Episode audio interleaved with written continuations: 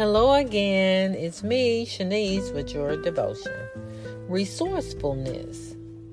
About this time, a man and woman from the tribe of Levi got married. The woman became pregnant and gave birth to a son. She saw that he was a special baby and kept him hidden for three months.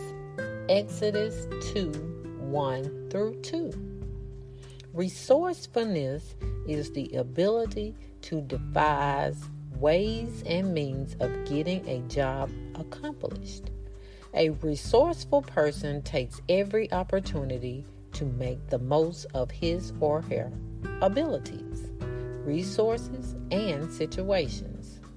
Some resourceful people even look forward to new challenges and problems so they can devise better ways to deal with them.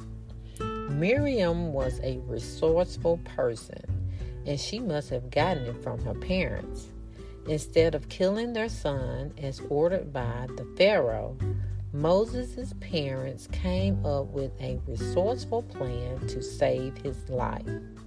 They floated him down the Nile in a basket, supervised by Sister Miriam. When the baby Moses was discovered by Pharaoh's daughter, resourceful Miriam was on the scene to suggest a good Hebrew nurse for Moses, his own mother.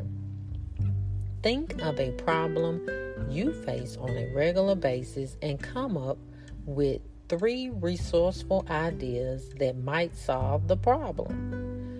Then try your proposed solutions the next time the problem comes up and see if any of them work. If not, you'll just need to be a little bit more resourceful. Have a great day.